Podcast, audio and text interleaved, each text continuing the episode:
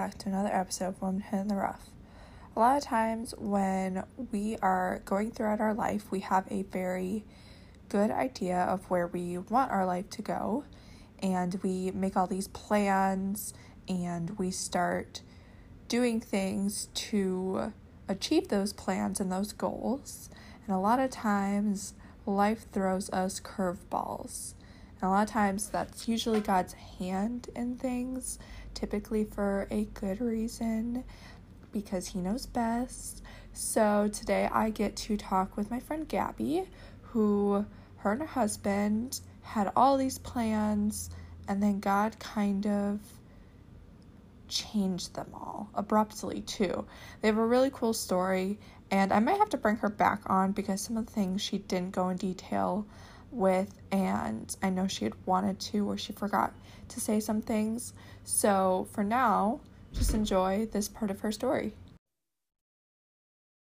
Okay, so why don't you introduce yourself, your family, your kids?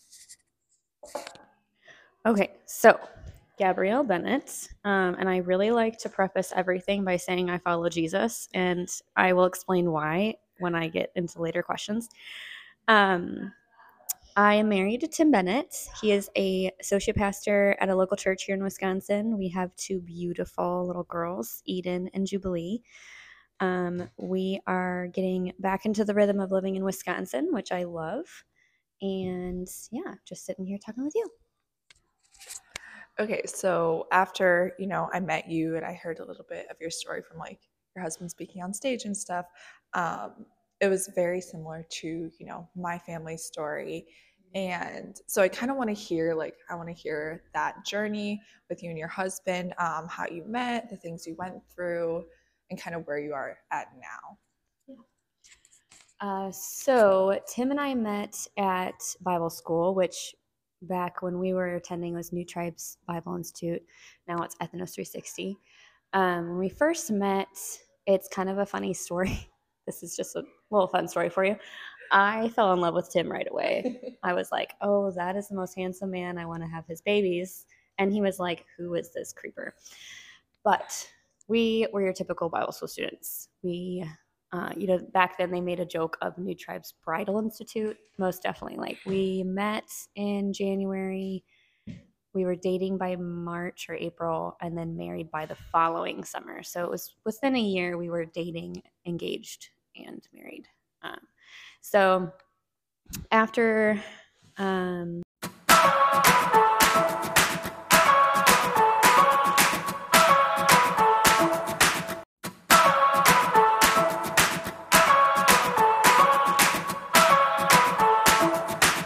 So after we graduated, we had the intention of going into church planting overseas.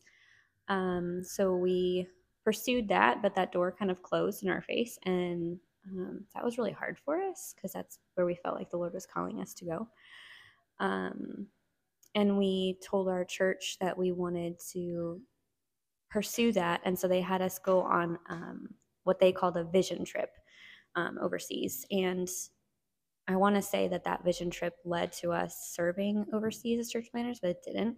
What it actually did was it broke down in my life some deeply rooted prejudice attitudes towards um, different people. And coming home from that trip, I told our church, okay, now I feel like God has broken my heart for these people. How can I get involved? And they pointed me in the right direction, and I started teaching. Um, in a cross cultural context and fell in love with not necessarily teaching English because I hate teaching English. I'm really bad at speaking English. So there you go. Um, no, I fell in love with doing like hands on. Um, so I started a sewing studio, is what I did. I knew I wanted to teach a skill, and someone recommended sewing. I didn't really want to do sewing at all because I didn't know how to sew. And God said, this is what I want you to do. So everything was donated to me, and I had six identical sewing machines and 30 totes of fabric and everything I needed donated. So I said, okay, Lord, I guess that's where you want me. And I fell in love with it, not just the idea of learning how to sew and how amazing it is, but also bringing alongside women who are struggling and who um, just want to gather together. And so we would gather together weekly and we would just share our pain. And um, I was able to share how much I love Jesus with these women. And um, that's one of my biggest passions is just sharing Jesus with everyone I can come across. Um, and from that, um, that was 2018 um, the Lord convicted my husband to pursue further schooling. Um, I did not want to. I was like, I hate school so much. Um, but I followed him and we went to Moody Bible Institute in Chicago. Um, it was a hard season because COVID hit around that time and there were lots of trials there. Um, kind of lived homeless for a while, just not literally homeless, but just because the school kicked us off campus and we didn't have a place to go. So we were kind of nomads traveling. Um, lived with my parents for a time, and um, and then when COVID kind of calmed down, we were able to move back and finish school. And long story short, now we're in Wisconsin, and Tim's a pastor. Um, and it's kind of an interesting transition to go from church planting overseas to pastoring in rural America. Um, but I think the main heart behind that is just during COVID, we saw a lot of churches close and a lot of dissension and a lot of um, hurt that happened within the American church. And watching that was so painful, knowing um, America used to be one of the top countries that was sending missionaries overseas, and now we're no longer the top country sending missionaries. And um, just kind of falling in love with the American church again, and my husband and I feeling convicted to kind of go and be on mission here in the American church. Um, so that's why we're here. And yeah, I think that was the journey so far. Okay, so mm, kind of, you know, you talked a little bit about your, you know, heart for missions and the American church and stuff. So like um I don't think you really covered like what you did in Milwaukee and mm. like the stuff that, you know, you and your husband did over there. Yeah, I skimmed over that a lot. Um so yeah, when we came back from that vision trip, um the ministry on the south side of Milwaukee is a language center and I interned there and like I said I didn't feel gifted in that like I I felt very stretched um, that being said I'm glad I I'm glad I was willing to do it during that time like just get your feet wet get involved when you can because um, I learned so much in that time um, and God molded me in amazing ways and I made some really deep relationships there um, but we were teaching ESL to refugees. So most of the people down there um, were either Rohingya, Somali, Iraqi, um, and then we had some Turkish immigrants that we would work with too. But um, when we were down there, we decided not only to be doing that and kind of more humanitarian, um, but also feeling that need of that gospel proclamation, like that needed to be done as well.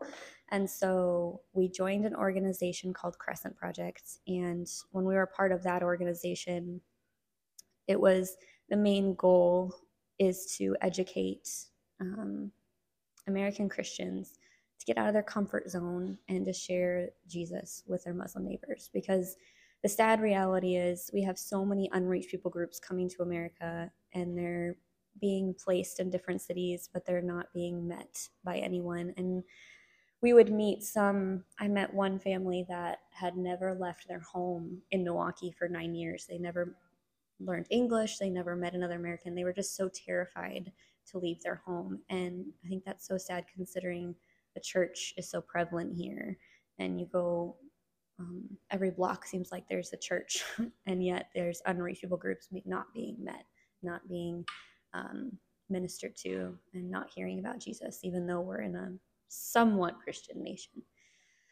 Um, so we worked with Crescent Project for many years, and um, our role there was just to go to different events and kind of just kind of like what we're doing now, just like educating people on the need and trying to mobilize them to meet that need. And I fell in love with that just because um, just the benefit of the doubt, giving people the benefit of the doubt. Like they don't even know that there are unreached people groups.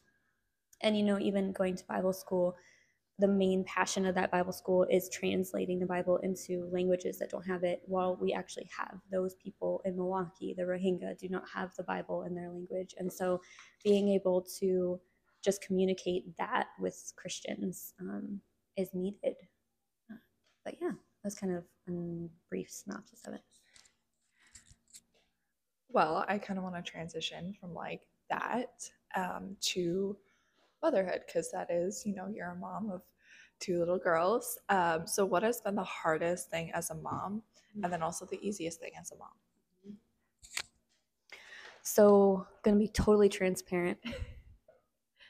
Postpartum anxiety and depression is a thing. Um, with my firstborn, I look back and I recognize that I definitely did have anxiety. Um, we lived in Chicago and it was COVID. So there were a lot of factors on why I had anxiety. Um, but with my second, who's only five months now, um, I've had severe anxiety.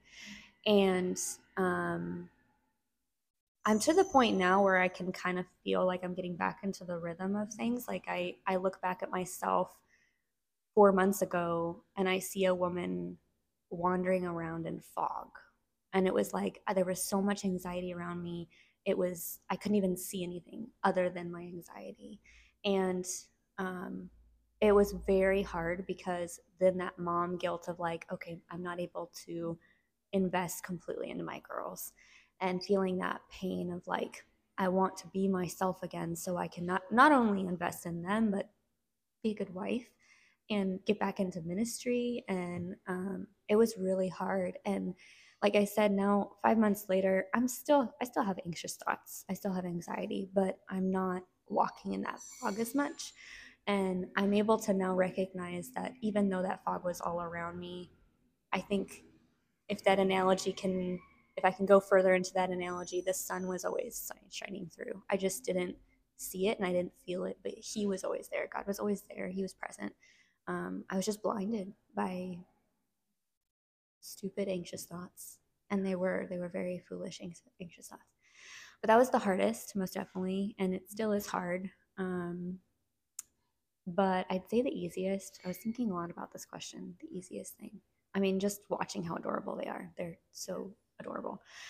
Um, but I think teaching them new things. I absolutely love teaching, especially Eden, who's at that age where she's absorbing everything and just learning. So the other day we were having Bible time with her and we were just teaching her basic truths about like how many books there are in the Bible, what's the first book in the Bible, and she goes, "Mom, the first book in the Bible is Jesus's," and we're like, "Genesis."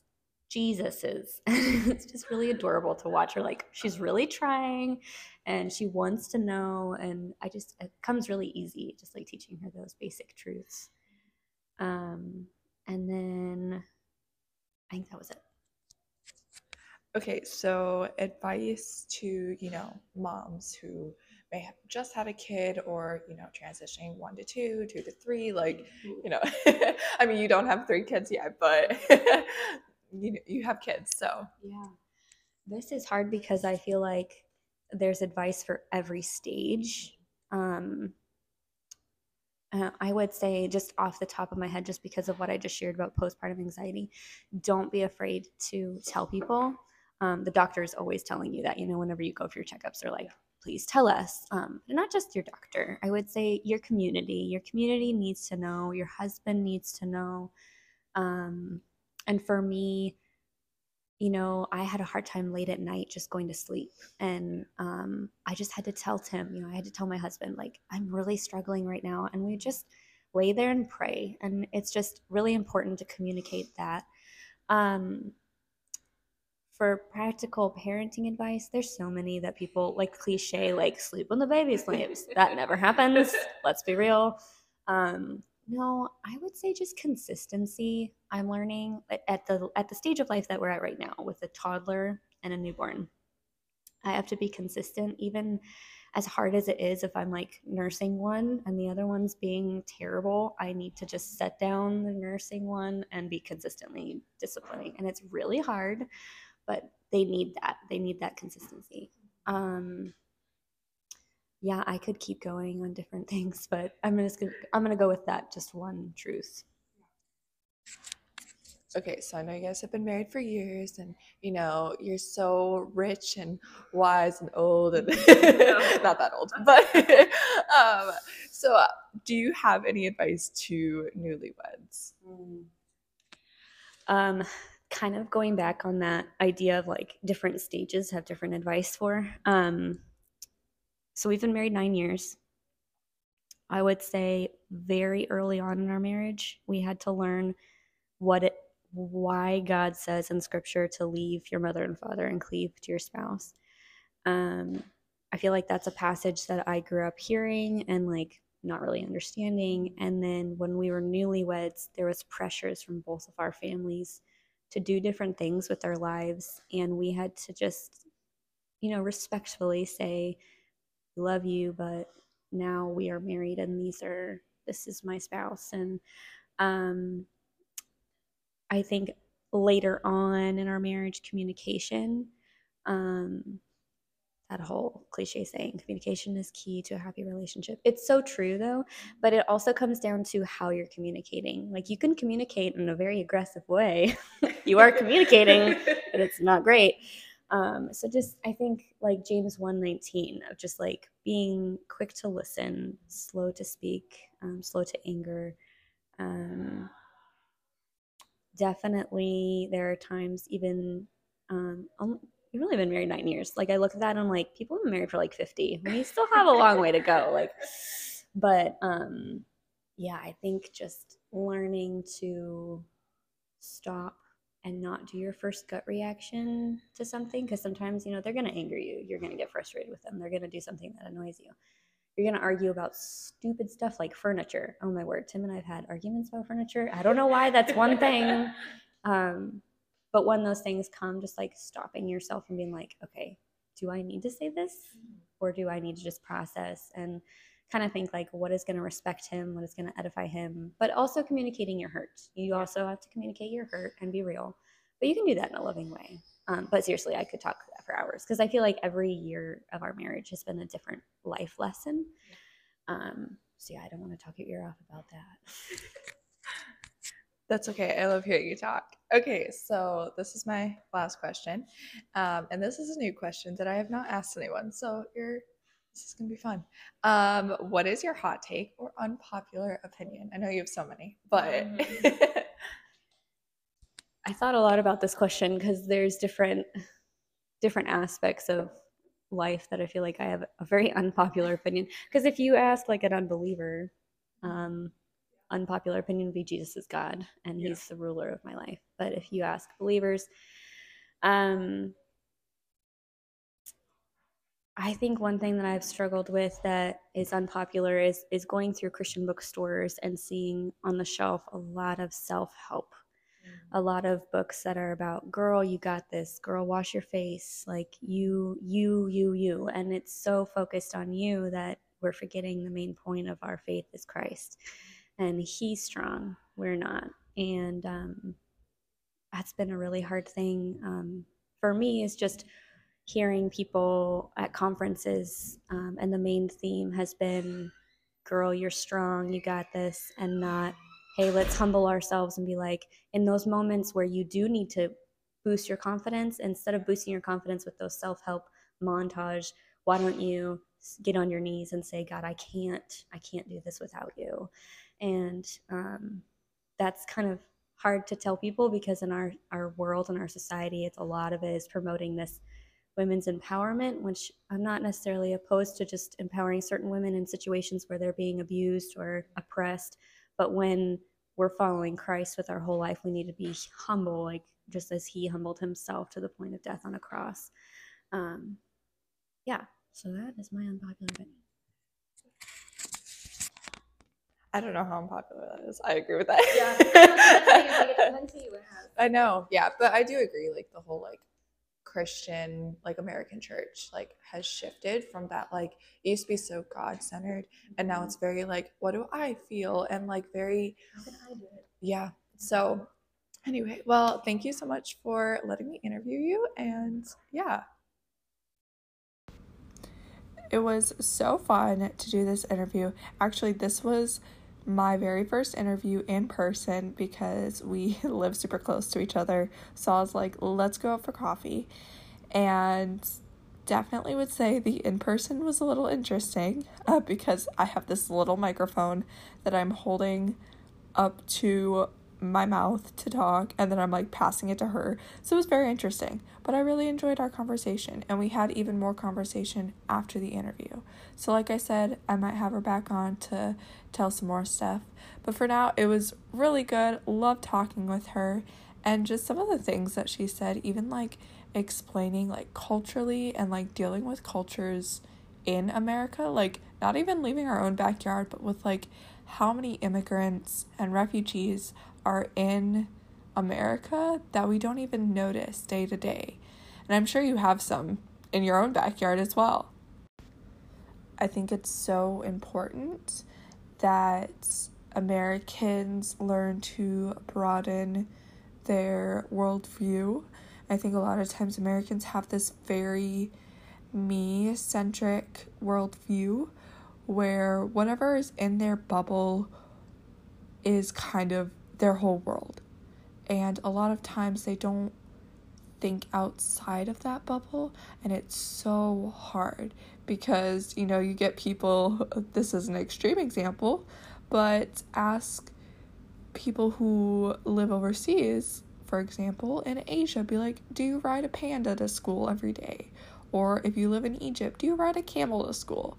Well, no. That would be like asking a, someone in Texas if they ride a horse to school every day. So, just like broadening our worldview can be really helpful to not only reach those around us, but also just have a different perspective and be able to encourage and love each other in different ways.